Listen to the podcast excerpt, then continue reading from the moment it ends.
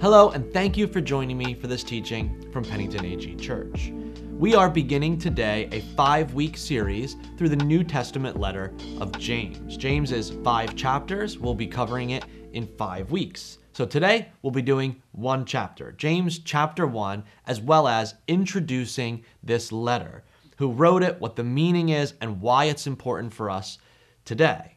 James is a New Testament letter written at the middle of the first century by James, the half brother of Jesus, not to be confused with James, the brother of John, one of Jesus' disciples while he lived in Jerusalem. So, who is James? First, as I said, he is a half brother of Jesus. He is referred to in the New Testament several times. He's referred to as Jesus' brother in Mark chapter 6 verse 3. He appears as a leader in the early church in Acts 12, Acts 15, as well as the first two chapters of Galatians. Imagine how powerful and beautiful the divinity of Jesus had to be that his brother becomes one of the leaders of the church talking about his own brother being God and being king with authority. Imagine how captivating it must have been that you would dedicate the rest of your life to talk about your brother being God. Now, I don't have any brothers, I have sisters, but I can imagine in a family dedicating your life talking about your brother being God would have to be a pretty convincing argument to get you there. James was a well respected leader in the early church. In the early church, he was known for having wisdom and being a peacemaker. James also led the church through times of famine, poverty, division, and persecution in the early church. James is one of the leaders who gave wisdom in Acts 15 over the division of circumcision, whether someone had to become Jewish fully in order to be a Christian. He's one of the leaders that said, no, we are brought together by Jesus alone, not by our cultural tradition. James is martyred in the mid to late first century, and most likely he was martyred shortly after he wrote this letter. In the history of the church, it is thought that he is martyred by being thrown off of the temple roof. So, what is James about? James is a letter about wholehearted devotion to Jesus. That devotion is then lived out in wisdom. And James gives us 12 lessons on what that wisdom is and how it impacts our lives. That wisdom then births actions that affect the world around us. Famously, James is a letter that focuses on actions and works. So much so that the reformer Martin Luther wanted to take the book James out of the Bible. He thought it focused too much on works and not faith alone. But there is power in faith lived out through our actions. And as James writes, faith without works is dead. But think of it in reverse that our faith works. Our faith has actions. Our faith produces change in this world. Our faith works in our lives, into our fears and anxieties and guilt and shames. Faith in Jesus works to restore us to wholeness. In a broken world with poverty, sickness, disease, and division, our faith in Jesus works to be agents of healing, peace, and change. So, how do we read James? And where does James come from? A few tips in reading James that will give us some more structure to understand this letter. James' letter is five chapters long, and it's different from most of the other writings in the New Testament. He begins with an introduction, but it's not written like a Paul letter, a Pauline epistle. He's not writing to a specific church or people, and it's not a dialogue back and forth. He writes a overall message to the church, and it doesn't read very linear. In fact, the chapters don't even necessarily connect to each other. After chapter 1, it's 12 individual teachings of wisdom. Some are short one sentence liners, some are short ideas about wisdom. He is inspired by, pretty obviously when you read the letter, the writings from the Old Testament, Proverbs chapters 1 through 9 specifically, in giving short pieces of wisdom about who God is and how we live that out in our life. More impactful, there's a heavy influence of Jesus' Sermon on the Mount, specifically Matthew chapter 5 through 7. And so I'll give you an encouragement. James is a short letter. Read all five chapters of James, then go back and read the three chapters of Jesus' Sermon on the Mount in Matthew 5 through 7. You will see parallels and influences and overlaps as to what James is trying to teach us from the wisdom of Jesus. Finally, all throughout the letter is the overriding idea of the great commandment. Matthew chapter 22, verses 36 through 40. I'll read it, but you may be familiar with it. Pharisees come to Jesus and they ask him, Teacher, which is the most important commandment in the law of Moses? Jesus replied, You must love the Lord your God with all your heart, all your soul, and all of your mind. This is the first and greatest commandment. A second is equally important love your neighbor as yourself. The entire law and all the demands of the prophets are based on these two commandments. The short version many of us may be familiar with is love God and love others. As you read these five chapters and as we study them together, keep that as the overriding principle of what James is teaching us, what his wisdom is about, and what our actions produce. Love God and love others. How do we practically do that in our lives? As you study the book of James, I want to encourage you go deeper, go to the bibleproject.org or go to YouTube, search Bible Project, watch their video on James, see their teaching on it, and deep dive into what God is speaking through the biblical book of James. But let's dive in ourselves, beginning in James chapter 1. Let's read it, verses 2 through 4. Dear brothers and sisters, when troubles of any kind come your way, consider it an opportunity for great joy. For you know that when your faith is tested, your endurance has a chance to grow. So let it grow, for when your endurance is fully developed, you will be perfect and complete, needing nothing. Life's trials produce endurance and can make us perfect. The New Testament has a overriding theme of this idea. Our suffering can produce perfection or wholeness in our faith. Romans chapter 5 verses 3 through 4 talk about suffering producing character, character producing endurance, endurance producing hope. 1 Peter 4 1 talks about the perseverance in suffering is what makes us holy or what reminds us that we are done with sin. Jesus says in Matthew chapter 5 in his Beatitudes sermon, Blessed are those who are persecuted, for theirs is the kingdom of God. In suffering, our beliefs are tested. What we believe about the world, what we believe about our destiny and our future is tested by suffering. When I'm praying through a physical test of what my body is going through, is a trial on what I believe when I'm challenged as to who I am or what my opportunities are ahead of my life, my beliefs are tested. Testing does not come from God. First and foremost, if you have a question about that, continue reading this chapter. In verse 13, James literally says, Suffering does not come from God. God does not test you with suffering. Suffering is a product of a fallen world and fallen humans, and that suffering tests our beliefs. I firmly believe that the Christian faith should and does stand up to trials and criticism.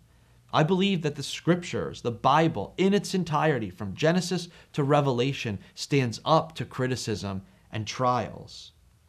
The author James writes this letter. He has watched his brother Jesus die.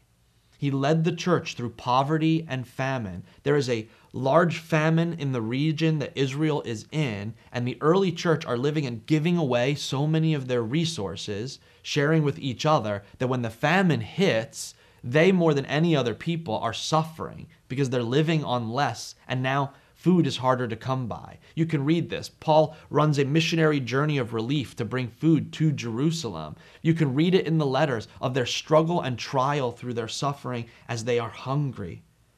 James was thrown out of his own culture, removed from his people by his belief in Jesus. And he watched as his fellow Christians were murdered and killed for their faith. and eventually he follows suit and is martyred himself. But on top of that, he is a leader in this early church movement. He is teaching others to believe what he believes about Jesus. He is teaching others to abandon their way of life and to step into a new reality in Jesus, knowing that he is calling these men and women to suffering and many of them even into death as a result. And as a leader myself, I can imagine the intense pressure and trial of is this real? Is this worth it? Am I leading them to something that will lead to eternal life and hope? Or am I leading them to their own alienation, suffering, and death? This letter is James' wholehearted declaration that he believes in what he is teaching. He believes in what he has committed his life to, that faith and trust in Jesus can stand up to trial and suffering. He says, You will be perfect by this suffering. He uses this word perfect seven times in the letter. And perfect, as James uses it and as we read it in the New Testament, can maybe better be translated as whole. You will be whole. We live a fractured life. If you've lived like I have, trying to live my own perfection and in my own values, trying to be good enough and impress people, wanting them to like me or love me, wanting them to be impressed with my abilities, you know that living that way often feels very fractured. Because I know I'm not complete enough. I'm not good enough. I'm not perfect enough. And I'm constantly living a little shadow of a lie, hoping people don't look one level deeper and see that I'm not who I want them to think I am. I think a beautiful 20th century icon, Bilbo Baggins, says it well in talking about his life early in J.R.R. Tolkien's writings, The Lord of the Rings.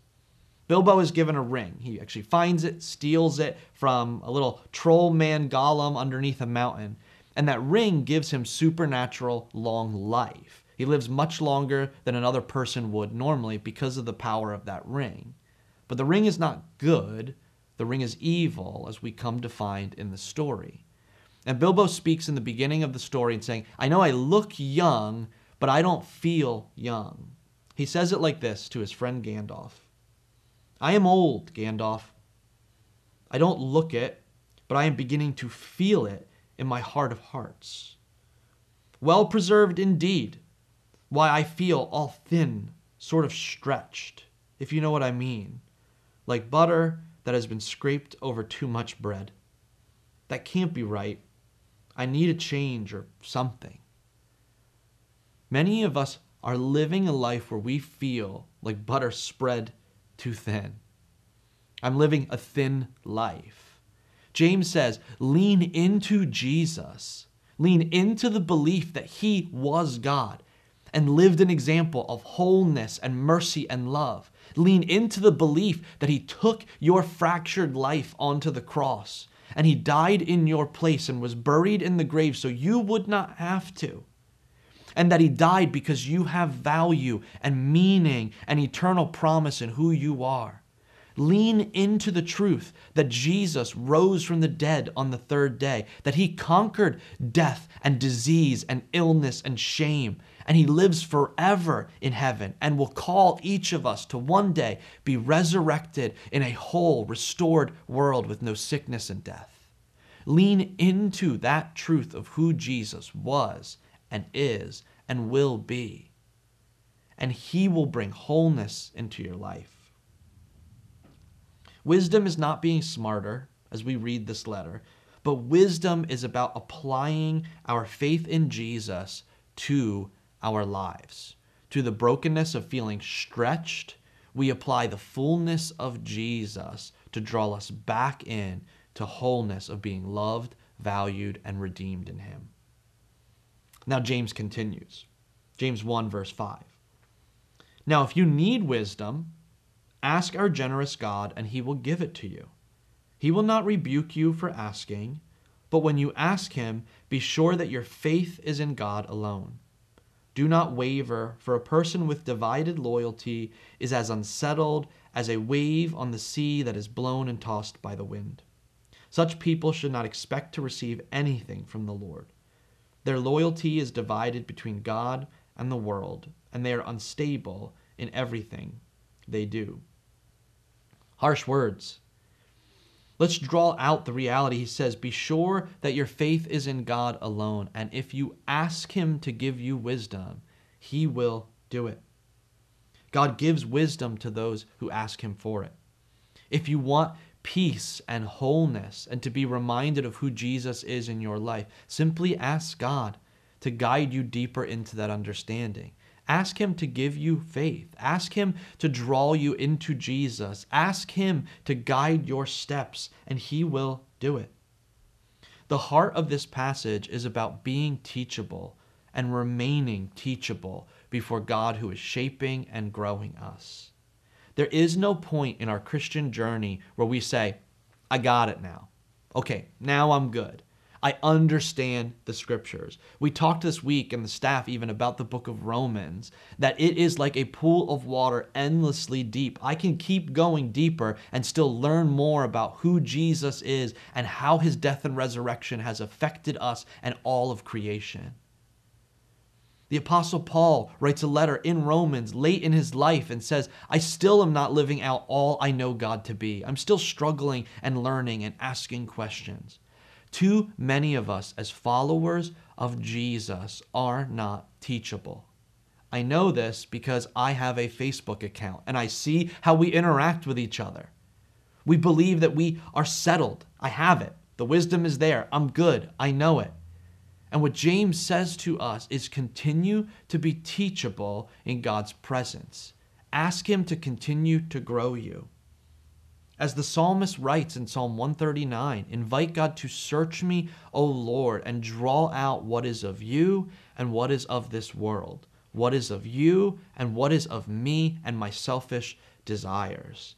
This is the strong encouragement of James here that it is faith in Jesus alone not Jesus plus my political party, not Jesus plus my worldview, not Jesus plus my wealth and achievements, Jesus alone. Any of those items on their own can be fine and helpful in life, but we find our hope and wisdom in the character, the death, the resurrection, and power of Jesus alone.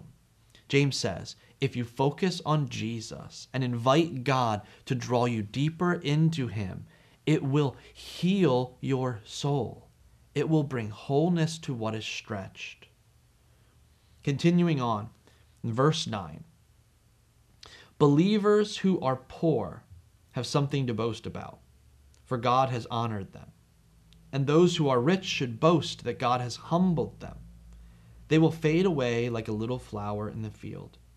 The hot sun rises and the grass withers, the little flower droops and falls, and its beauty fades away.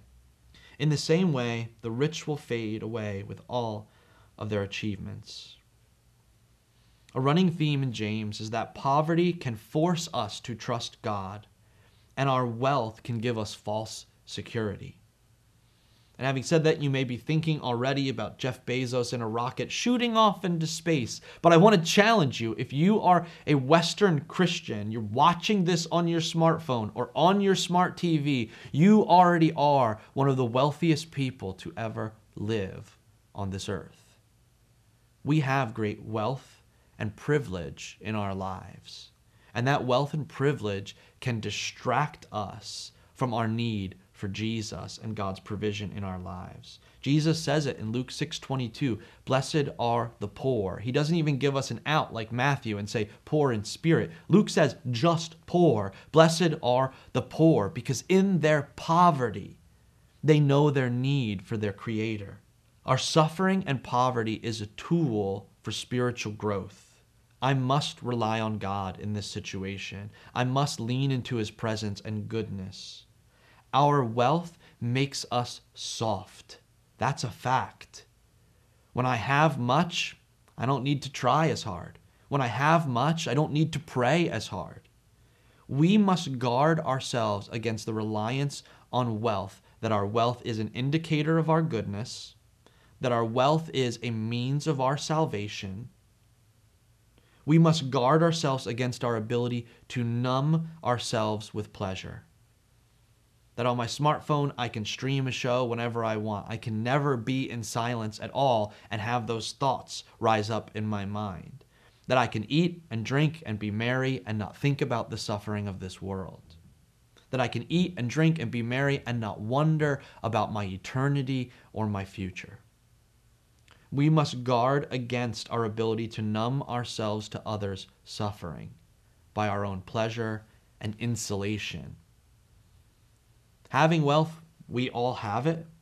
We must fight to humble ourselves to work in the disciplines of tithing, of giving away. The first thing I do with my paycheck, with my wealth, is I give away 10% of it. And I know that sounds crazy, but I trust God to be able to provide for me with less. And I trust that if I give God my first fruits, if I give God the abundance of my life, I will trust that He can teach me to live on less.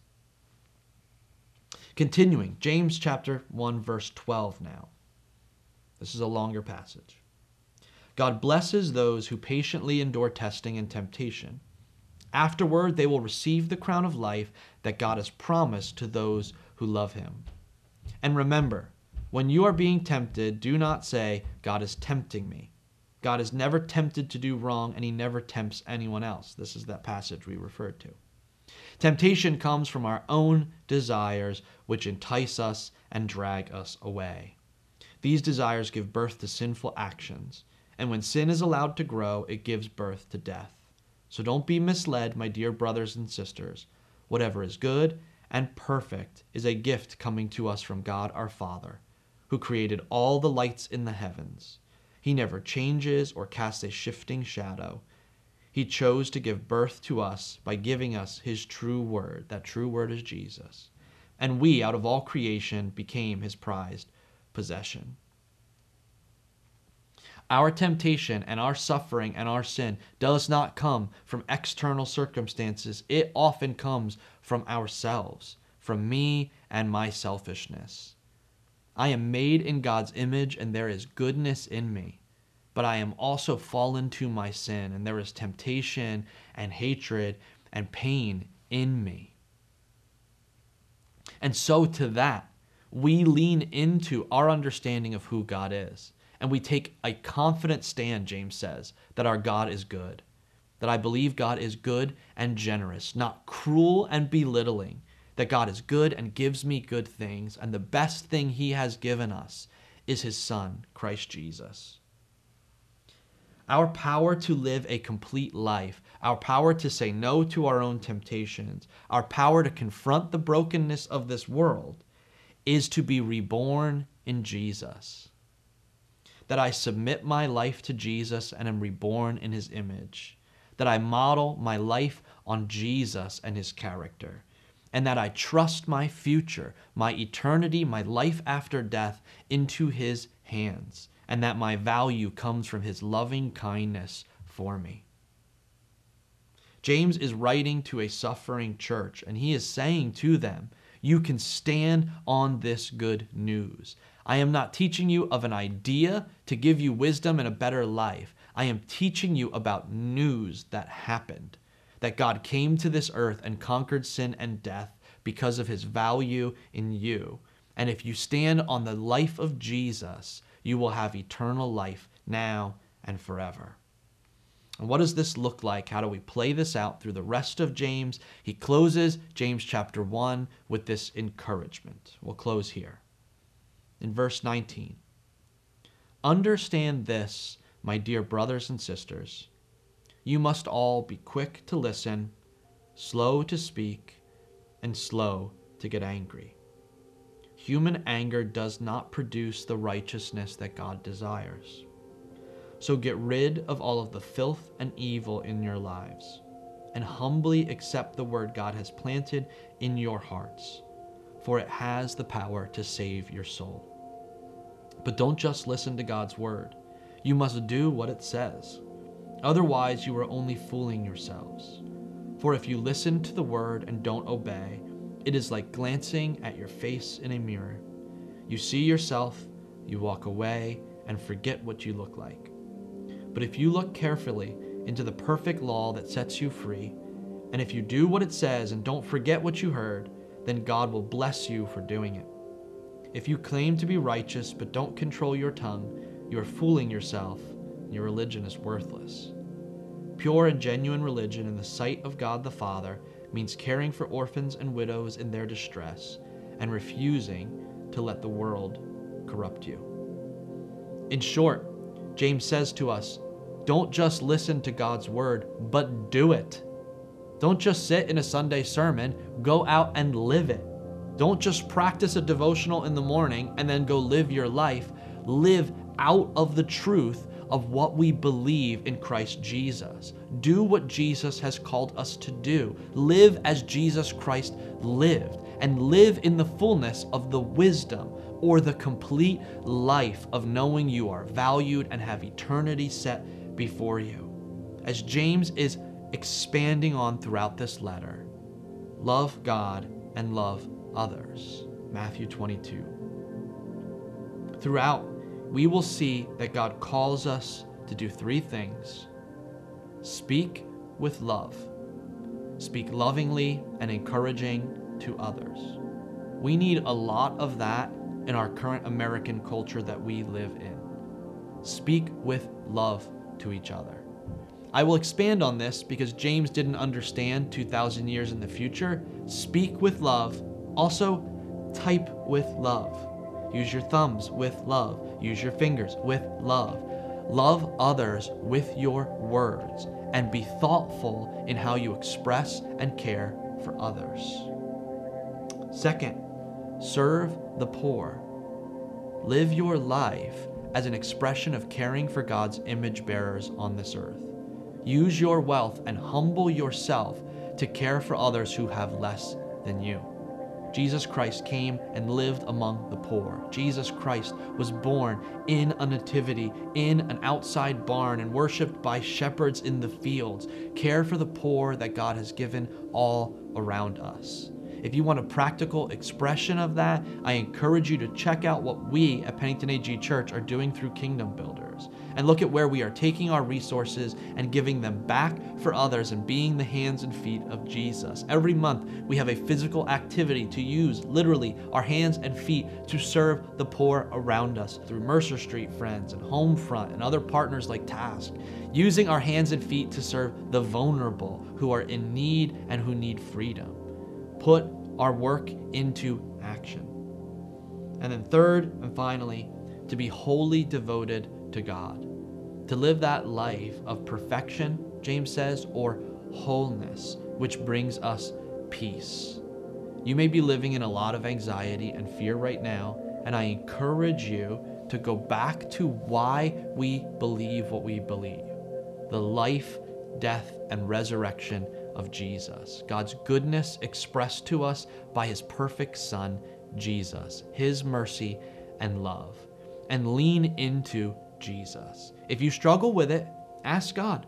Pray a simple prayer and say, Help me to know you better.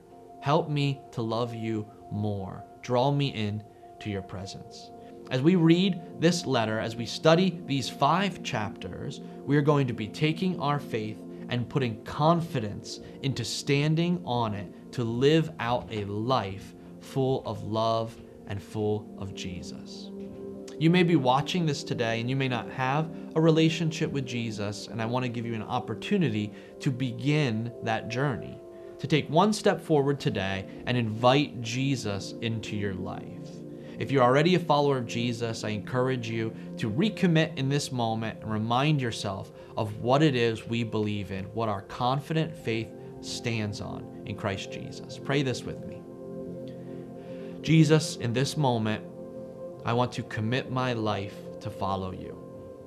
That Jesus, I believe that you lived on this earth fully God and fully man, that you lived a life of love, care, and power and that Jesus, you took my sin, my shame, onto your own body on the cross, and you took my burdens of sin, and you died in my place. That you were buried in the ground, and on the third day you rose from the grave, full of life, resurrected, and full of power and eternity. And that Jesus, by believing in you, I can have that resurrection and that eternal life and fullness of life, that wholeness in this life now. Jesus, you gave all of yourself to me. Today I commit my whole self to you. And may you heal me. May I receive your peace and be reminded of the confidence of standing on your character and your resurrection. I pray this in the name of Jesus. Amen. If you prayed that for the first time, I just encourage you click one of the links around this video. We would love to celebrate with you and walk you further in your journey of following Jesus. Thank you for joining me for this teaching from Pennington AG Church.